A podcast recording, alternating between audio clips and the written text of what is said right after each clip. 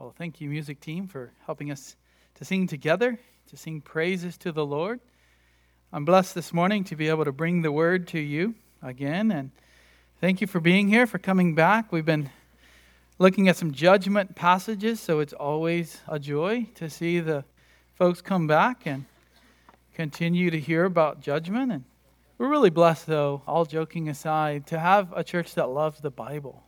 The last couple of weeks, someone will be up here asking me a question, and, and we'll look out and see everyone fellowshipping after the church. And I think it was Hector who said we should just start another service right away. And, and everybody wants to stay around. And we love each other and we love the word. And it's the same on this last Wednesday night. I think we had one of our largest Wednesday nights in Adventure Club. And of course, the men's and women's Bible studies and the youth Bible study. And we finished out Wednesday nights for the season, but wow, what a joy it was just to see all the people in here on a Wednesday night. All because of God's word, because of Christ who's given us his word, but we're, we're coming to study about him. We're coming to learn. The kids are learning the Bible, so that's a, a blessing. Let's turn to God's word this morning. Romans chapter 3. We have now left chapter 2 and entered into chapter 3. I want to bring to you a message entitled The Faithfulness of God. We're going to look here at the first four verses in chapter 3. But the argument Paul makes, it runs all the way through chapter 8 here. So we're taking the first half of that major chunk, and then next week we'll look at, Lord willing, the second half. But I want to read to you all the way through verse 8, Romans 3, starting in verse 1. Then what advantage has the Jew? Or what is the value of circumcision? Great in every respect. First of all, that they were entrusted with the oracles of God. What then? If some did not believe, does their unbelief abolish the faithfulness of God? May it never be.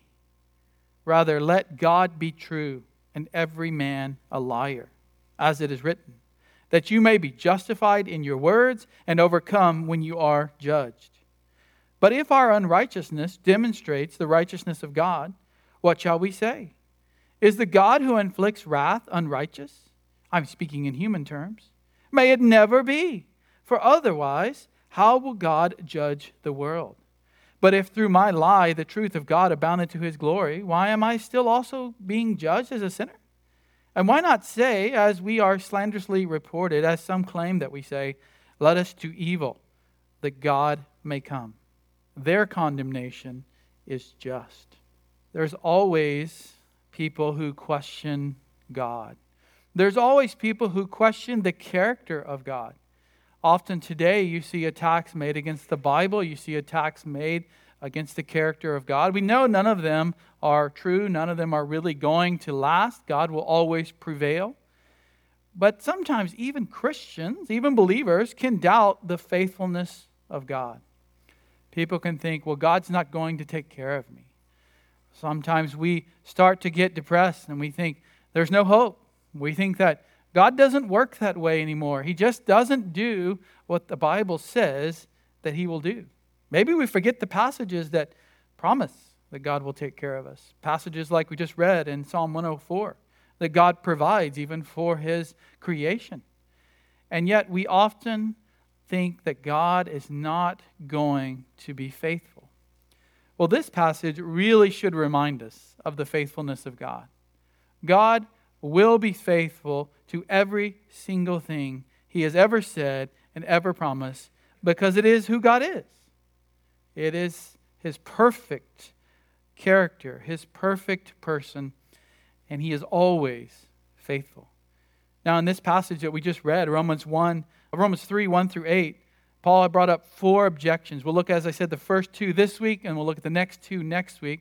But these are objections that the Jews have towards Paul's teaching, towards his preaching. The Jews really don't like what Paul has been saying. And remember, he started back in verse chapter 1, chapter 1, talking about the Gentiles. And the Jews could have agreed with that. Of course, Gentiles are sinners. They don't have God, they don't have the Bible, they don't have circumcision, they don't have the Abrahamic covenant. Of course, they're sinners. And Paul talked about how they indeed are sinners and they're without excuse. They can see in creation that there is a God. They know in their heart that there is a God, and yet they turn away from Him. They don't worship Him. they don't honor him, they don't give thanks. Then in chapter 2, he also says the Jew is without excuse as well. Not because they don't know that there's a God, not because they don't know that they should worship him. They know all those things, they're in the scriptures. The Jew is without excuse because they sin as well. The Jew sins as well. They know the word of God and they still sin against it. And of course, the Jew entrust, they, they, they trust that they have the Bible and circumcision, so they will escape judgment. The Jew thinks, well, of course the Gentiles will be judged, but not us. We have the Bible. Like many cultural Christians today, we went to church. We have the Bible. We were baptized at a certain age. This was the Jewish thinking, even more so back then. They trusted in things they had done to save them from God's judgment. So Paul told them, look, if you have the Bible but don't live it out, what does it matter? The Gentile, and he's thinking of the Gentile who gets converted, who does what the law says, who gets converted and from their own heart wants to obey God and strives to please God, that person's better off than the Jew who has the law but doesn't obey it. And then he attacks circumcision. We looked at that last week. And Paul basically says, What good is circumcision to you if you don't have a circumcised heart? If your heart is not born again, if you're not believing upon Jesus Christ as your Savior, is where he's going to come to at the end of chapter 3 with that. What good is circumcision if it doesn't reflect anything about who you are on the inside, who you are in the heart? Well, now Paul is going to deal with specific objections because you can imagine any Jewish person that is hearing this or reading this is going to have some objections. It is as if Paul is saying, well, there's no advantage to being a Jew. That God said something in the Old Testament and promised them something, and yet now Paul is preaching a different message. Paul is going to defend the truth, he's going to defend his gospel, which is the true gospel, and he's going to address those specific objections. Now, the passage, verse 1 through 8, is a very terse uh, passage. There's a lot of questions. In fact, many Bible scholars and pastors say this is one of the most difficult passages to interpret in Romans. I don't think it is that difficult if we look at it in context, but it does have challenges. And the main reason is because there's these rapid fire questions. And sometimes it's confusing. Is Paul talking here, or is this the objection that is being made against him? And so he'll often state the objection and then he'll answer it. He'll state the objection, then he'll answer it. And he doesn't do like we would today clear brackets and, and quotes and tell us who's speaking. He just hits rapid fire as if he was preaching a sermon and just saying right directly to the person in front of him, here's what you believe, and here's my answer. Here's what you believe, and here is my answer. Now, the main issue that Paul addresses here is that based on what they've just said, what he just said in chapter 2, that does not at all mean that God's faithfulness has failed. It does not mean that God is unfaithful. That's, that's their big objection. Paul, you are preaching that God is no longer faithful to the Jew. And so he answers these objections. Let's look, first of all, verses 1 and 2. God blesses, God blesses by giving his word. God blesses by giving his word. Here's the question. Verse 1 Then what advantage has the Jew? In other words, how, how can this gospel even be right, Paul? You said circumcision doesn't matter. You said the law doesn't matter. It's as if the Jew is equal to the Gentile when it comes to salvation, when it comes to spiritual matters. And that seems to go against all the Old Testament. Or they put it a different way. Or what is the value? What is the value of circumcision? Literally, what is the profit of belonging to the circumcision, to the people who are circumcised? It's the same question as saying, What advantage is there to the Jew? Remember, we talked last week about how circumcision is a sign. It's a sign that you're in the Abrahamic covenant by physical descent. And he's already stated back in 225 that there is value. Look back at Romans 225. For indeed, circumcision is of value if you practice the law. But if you're a transgressor of the law, your circumcision has become uncircumcision. And he's already established that an unbelieving Jew, one who hasn't trusted in the Messiah, is a transgressor of the law. They are breaking the law, they are sinning against the Lord. And Paul says that's no value. You can put the outward appearance of circumcision on your body, but it doesn't matter if there's no change in the heart. He's clearly stated that. And circumcision would be a physical sign that somebody had descended from Abraham, but it wasn't a sign of what had happened in the heart. Cutting away of the foreskin of the male reproductive organ doesn't show a person, it doesn't show anyone, including God, of course, that your heart has been changed. It was just an illustration. That's why God gave it to Abraham in Genesis 17. It was an illustration of man's depravity and how it would continue from generation to generation, which drives us to a Savior. Circumcision was a reminder to the Jews that through the man's seed, from Adam on down, we are all sinners and we need a Savior. And that should drive us to, to look, Paul says, it should drive the Jew to look for the Messiah, to look to God for salvation. See, the problem is that the Jews that Paul is speaking with here, they were hypocrites. They said they followed God. They said we love God and His Word, but they didn't obey it. They were always going around saying how the Gentiles were so sinful, they didn't obey God's Word. They were hypocrites. And so they object here to Paul's message. Your message is not biblical. Your message is not biblical. It's not what I think it should be. That's the Jews. They had invented their own belief system, and it was legalistic. That's what a legalist is. A legalist is somebody who comes to you and tells you, you should do what I say, but they don't have a Bible verse for it.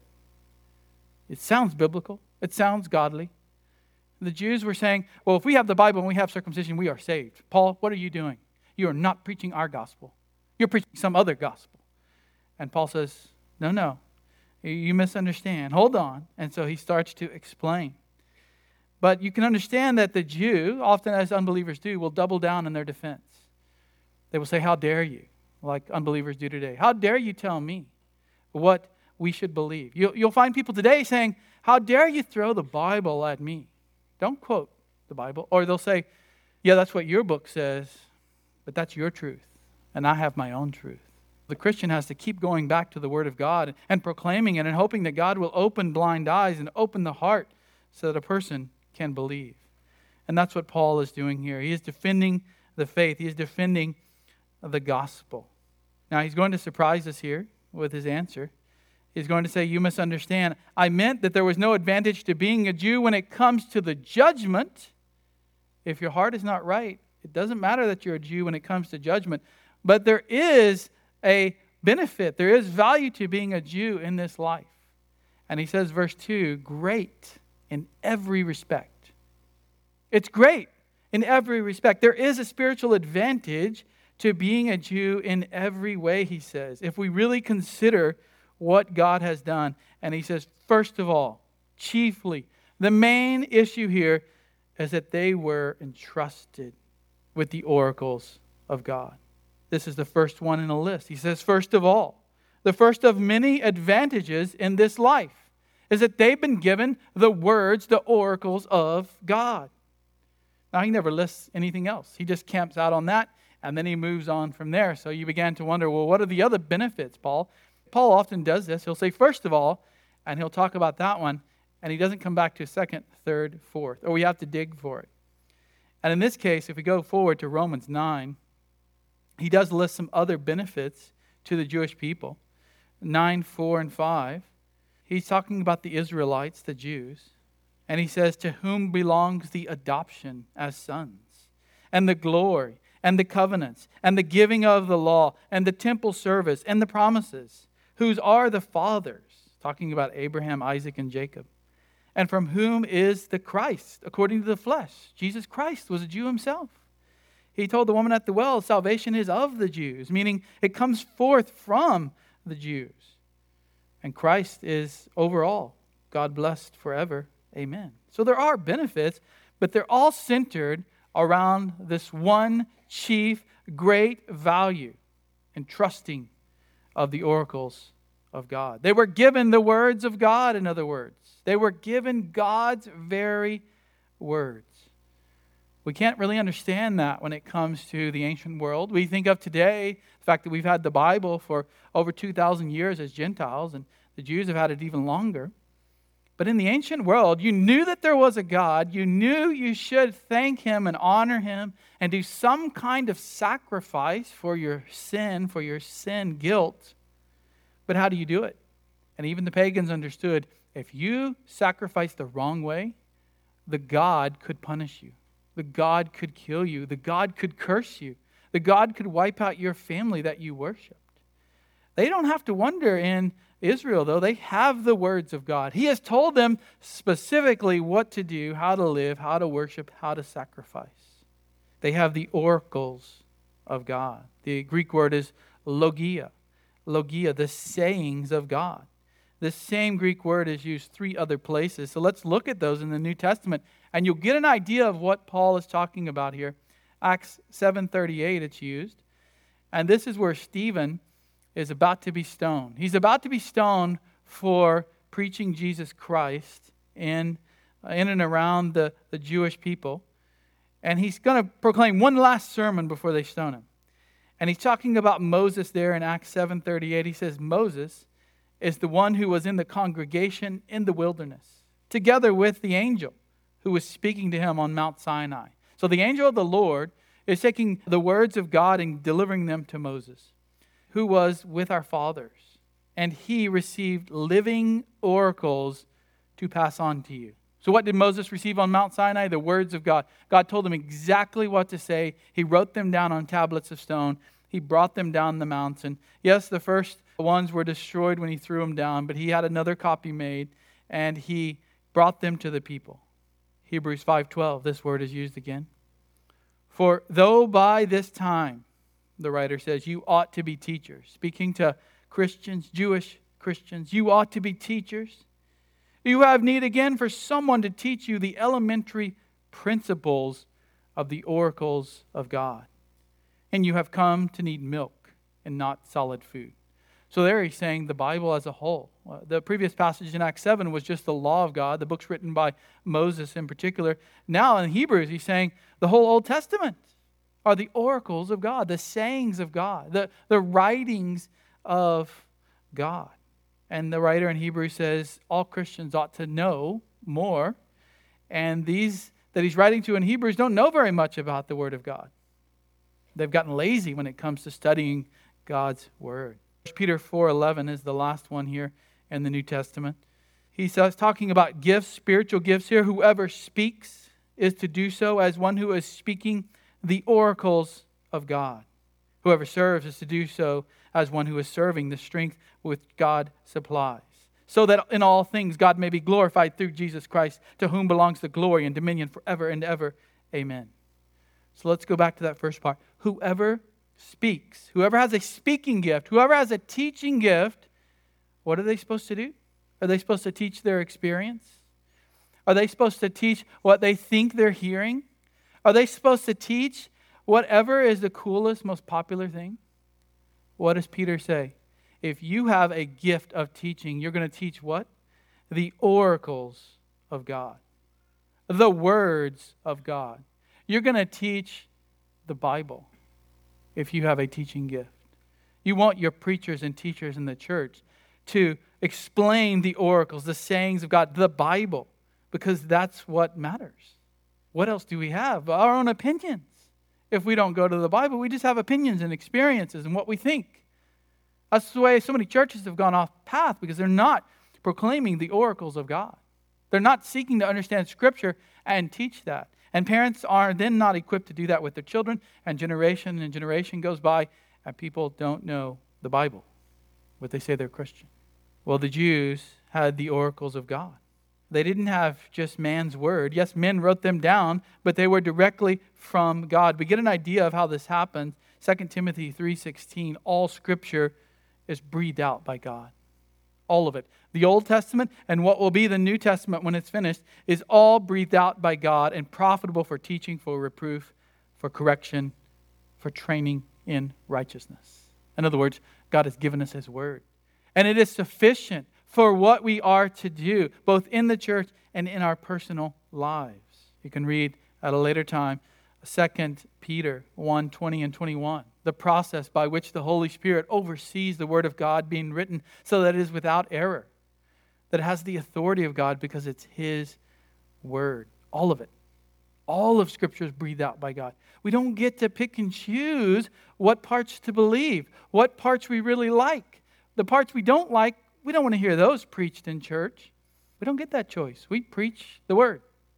And God knows what's best for us, and He gives us all of that in the Word. It's why we do expository preaching here. It's why I love to go passage by passage, verse by verse. You don't get to skip the hard parts. And then no one can accuse me of picking my favorite passages because I'm just going verse by verse. Oracles of God, how important is that? It's so important that they had a Bible. No one else had a Bible. The Jews had the Old Testament. No one else had the words of God. So, what he's saying here in Romans 3 2 is that God had blessed them with that. God had blessed them by giving them the word, which told them how to sacrifice, yes, how to worship, but it also told them about the promises of a coming Messiah. The sacrifices were just supposed to be for a time. There is one coming, though, who is the Savior, who is God Himself. All of that is in the Old Testament. God has spoken to Israel personally and exclusively. Deuteronomy 4 7 and 8. For what great nation is there that has a God so near to it as is the Lord our God whenever we call on him? Or what great nation is there that has statutes and judgments as righteous as this whole law which I am setting before you today? Paul knew that. He knew that Israel had been blessed with that Bible. Now, today we have the Old and the New Testament. Even as Gentile Christians, we have the whole Bible. But then it was just the Jews who had the Old Testament. Psalm 147 verse 19. He declares his words to Jacob. This is God. His statutes, his ordinances to Israel. He has not dealt thus with any nation. And as for his ordinances, they have not known them. Praise the Lord. The psalmist is praising the Lord that he has given them his word. They would be in the dark. The word is a lamp, it's a light unto our path. Why? Because we can see things truly as they are by the Word of God. Without it, we're in the dark. Now, Paul's saying this to the Jews. What does that mean for the modern Christian who sets their Bible aside and lets it collect dust? What does that mean? Let's, let's assume the Christian is truly converted. They truly uh, have a new heart, but yet they've gotten lazy and set their Bible aside. They have the oracles of God right there. Everyone's got a copy. I've got copies all over my house, my church office. We have them in all the pews here and yet we set it aside. Can that be? It's the oracles of God, it's the sayings of God. Let's not fall into the same accusation that Paul is making against these unbelieving Jews that they have the Bible, and the implication here is they haven't believed it. They haven't believed what it said. They haven't really even studied and read like they should, and they haven't believed the promises of God. These are the scriptures that promise the Messiah the very one Paul's preaching about, and they are not believing in him. They are turning away from him. How precious the Bible should really be to us. Paul was proclaiming the vital, essential nature of Scripture. He wasn't worried about someone saying, You worship the Bible, you Christians. You get the Bible out in church and you read it and you basically sing hymns from it and you pray according to what's in Scripture and you preach it, and all you do is talk about the Bible. Paul wasn't worried about that. People sometimes, when they don't like Scripture, they'll say, You worship the Bible, you commit bibliolatry. I once had someone tell, tell me that about our church. Y'all worship the Bible.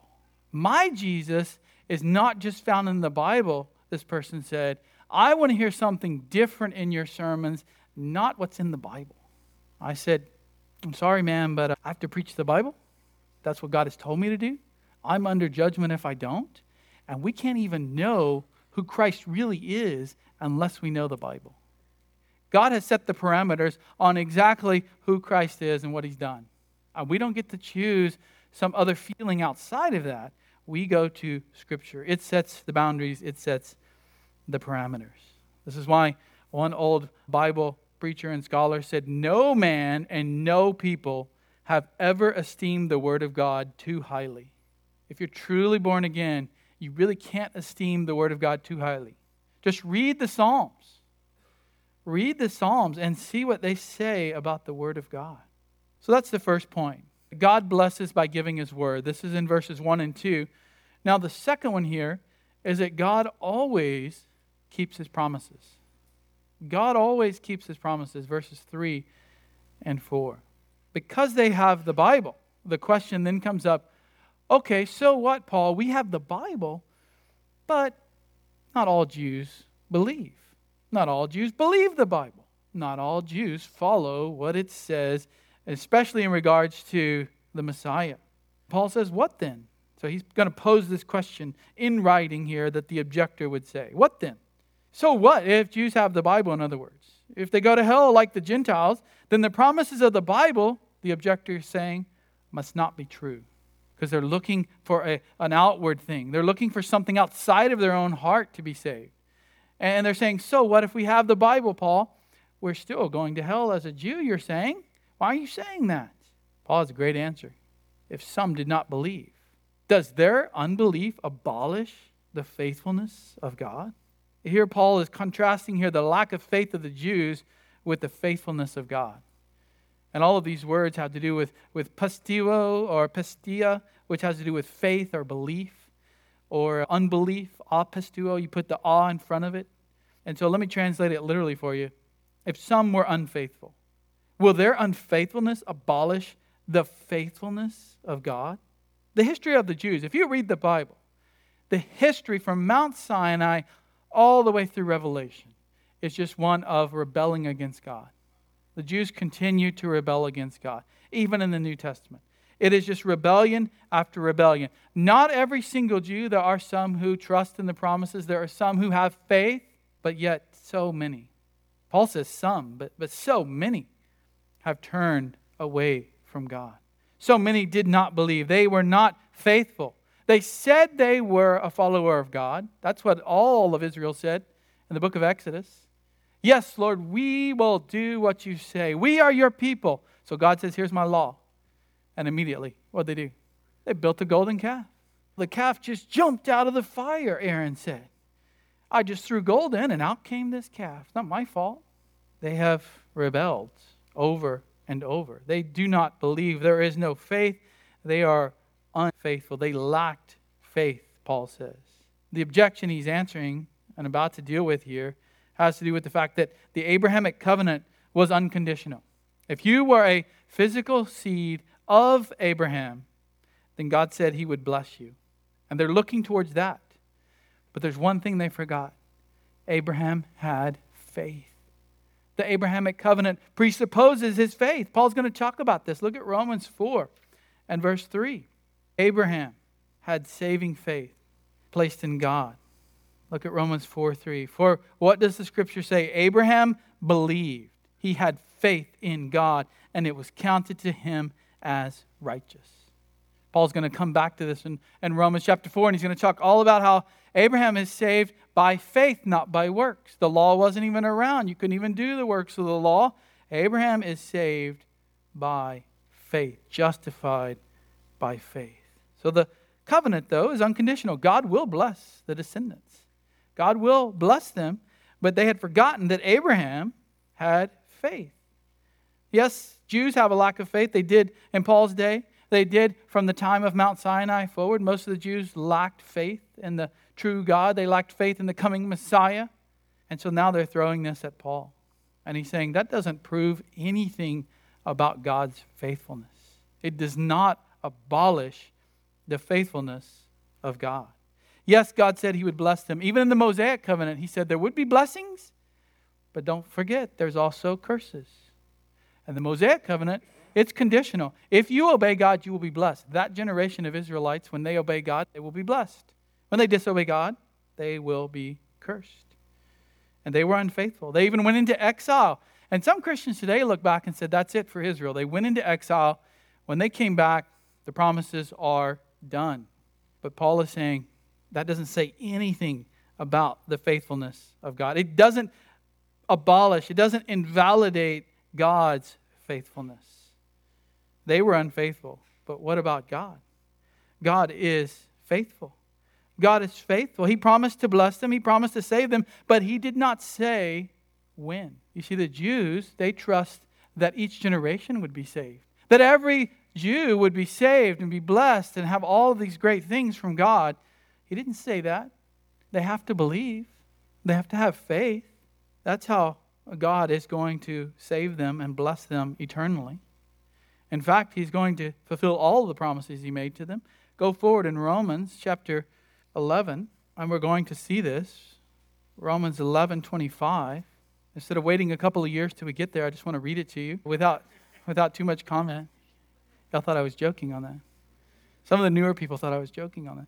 Romans 11 25. For I do not want you. This is Paul, still Paul, the same apostle who's really going at the Jews in chapter 2 and into 3 because they don't believe in Christ and they need a Savior.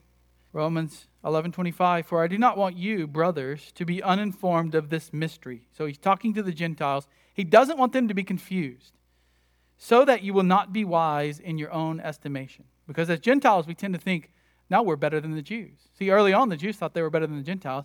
Now as Christians sometimes we think oh we're better off. And we are if we have the Savior, but look what he says that a partial hardening has happened to Israel until the fullness of the Gentiles has come in. They've been hardened. Uh, it's partial, though. Some are being saved. All throughout church history, the first Christians were Jews who had converted to, to saving faith in Christ. And he says, So all Israel will be saved. He's not talking about circumcision of the heart here like he did back then. He's talking about the nation, if you read it in context. A deliverer will come from Zion. He quotes the Old Testament. He will remove ungodliness from Jacob. Who's Jacob in the Old Testament? That's not the church. That's Jacob. That's the descendants of Abraham. That's Israel. This is my covenant with them. That's a promise he made when I take away their sins. He's telling us how it's going to be done. From the standpoint of the gospel, they are enemies for your sake. The Jewish people were enemies to the early Christians. They were, they were persecuting them. They're enemies for your sake, but from the standpoint of God's choice, they are beloved. From the standpoint of election, they are beloved for the sake of the fathers. Not because they are somehow special, but God will keep his promises to the fathers, for the gifts and the calling of God are irrevocable. They can't disappear, they can't be abolished. See, the Jew was trying to throw that at Paul. Well, Paul, some Jews don't believe, so, you know, you're saying God's a liar. No, they're irrevocable. For just as you once were disobedient to God, but now have been shown mercy because of their disobedience. So also these also now have been disobedient, that because of the mercy shown to you, they also may be shown mercy. For God has shut up all in disobedience, so that he may show mercy to all. Now is the time of the Gentiles. Jesus said there's a time of the Gentiles. They're most of the church. They're the ones that are coming to faith in Christ. But there is a time coming where he says all Israel will be saved. When is that? When Christ comes back. But we're not saying, like some not too far from here would say, we're not saying there's two ways of salvation. That's not what Paul's saying. He's saying all Israel will be saved, but how? Through the forgiveness of their sins, through faith in Christ. All it means is the Jews living when Christ returns will believe in him. God will change their hearts so that they can, just like he did all the Gentiles throughout church history and some of the Jews during that time. Does not mean you're born a Jew, you don't have to believe in Christ, you can be saved. The Bible's clear, and Paul's clear in Romans 2 and 3 that can't happen. You can't just be born a Jew, have your Bible, and be circumcised and somehow be saved. He is really going after that idea. But God is always true. There's not two ways of salvation, there's only one. And God is faithful to keep his covenant, though. He is faithful. Here's how MacArthur Study Bible summarizes this God will fulfill all the promises he made to the nation, even if individual Jews are not able to receive them because of their unbelief. God did not say when he would save all Israel. Paul's just telling us it will happen. So here's how Paul answers that May it never be, verse 4. Will God be proven unfaithful if an individual Jew doesn't believe? This is the strongest possible way he could say it. May it never be. King James, God forbid. There's no other way to say it in Greek stronger. Certainly not. It could never happen that because somebody doesn't believe, that proves God wrong. I've heard sometimes atheists who say they don't believe in God because one of their parents died when they were young. So they've chosen not to believe, in God because He let them die. You see the problems there in the person's mind? They say they don't believe in God, but they're mad at Him because He let them die. It doesn't make sense. Most of atheism and agnosticism comes from those types of things. Well, God is always good. And Paul says God is always true. May it never be. May it never be. Rather, let God be true and every man a liar, as it is written. So the problem is not with God. If bad things happen in our life and people we love die and bad things happen in the world, the problem is not with God. The problem is that we don't understand. The problem is we don't understand what's going on in God's mind and why he would do such a thing, but it doesn't mean that he's evil. In fact, the Bible tells us over and over he's good. We know that he's good. Even the pagan knows that God is good. He blesses them with rains that fall on their crops too, and with babies that come from their families too. Paul says, Paul says, let God continue to be true.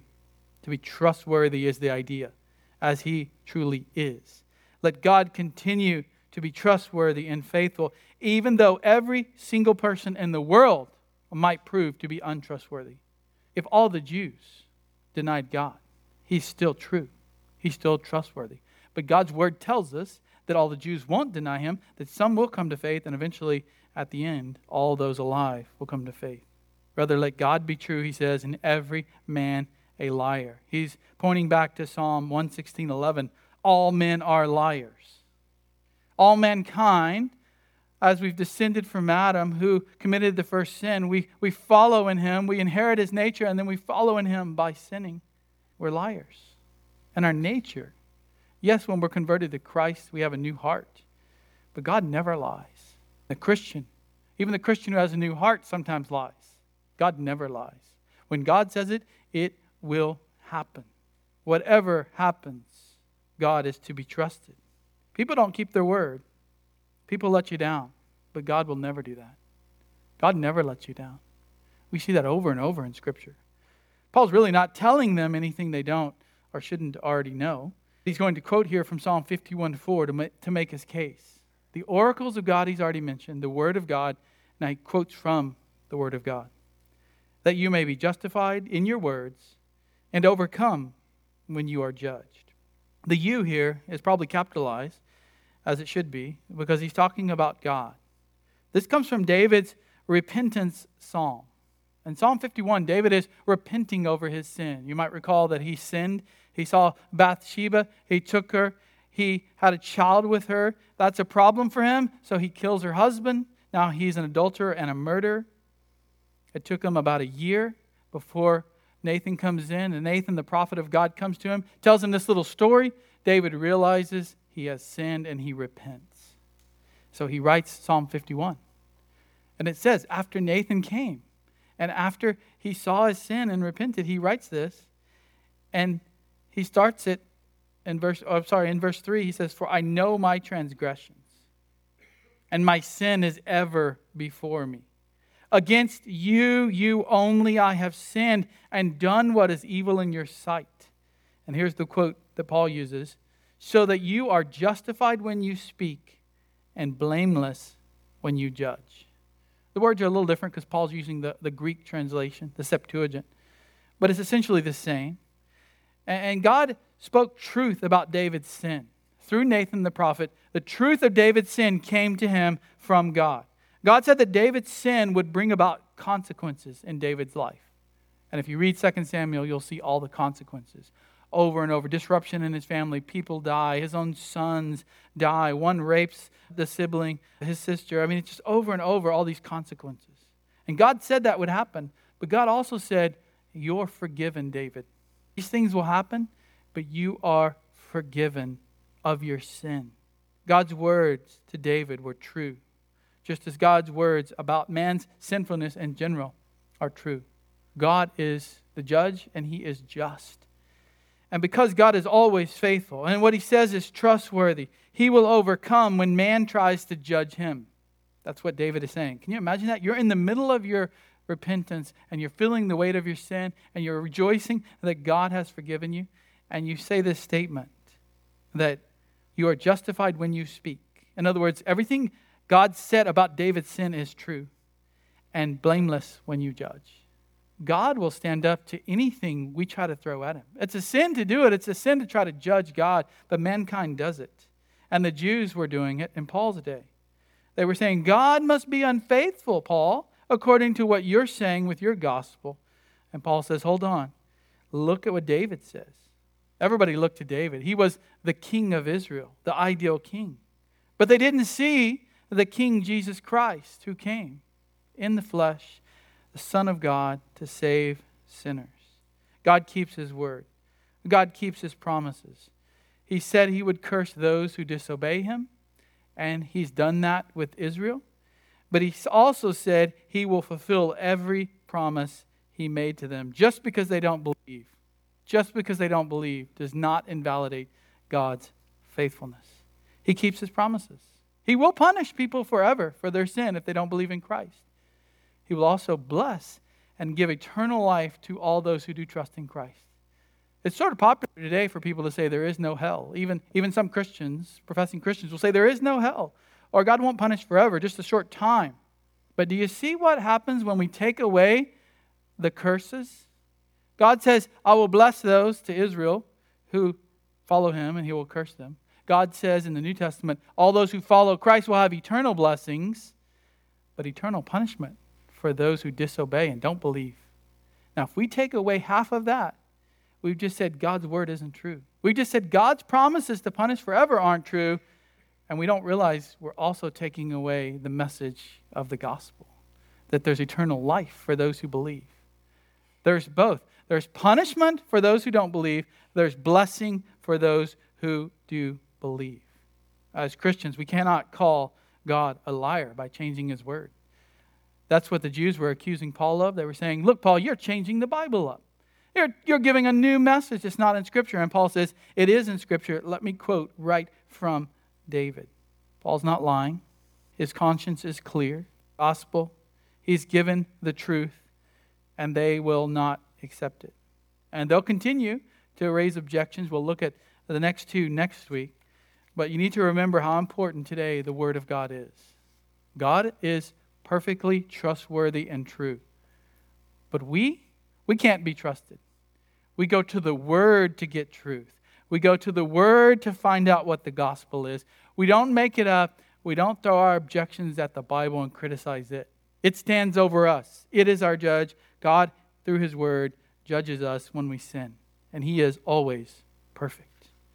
So let's obey Scripture. Let's know Scripture. Let's honor God as we study and read Scripture and hear it preached and pray for His help as we live out a Christian life. Amen. Lord, we do thank you for this message that Paul gave. It was about 2,000 years ago that he gave it, but it's still relevant today. Let us never set the Bible aside. They're your very words. They're perfect, they're trustworthy, they're true.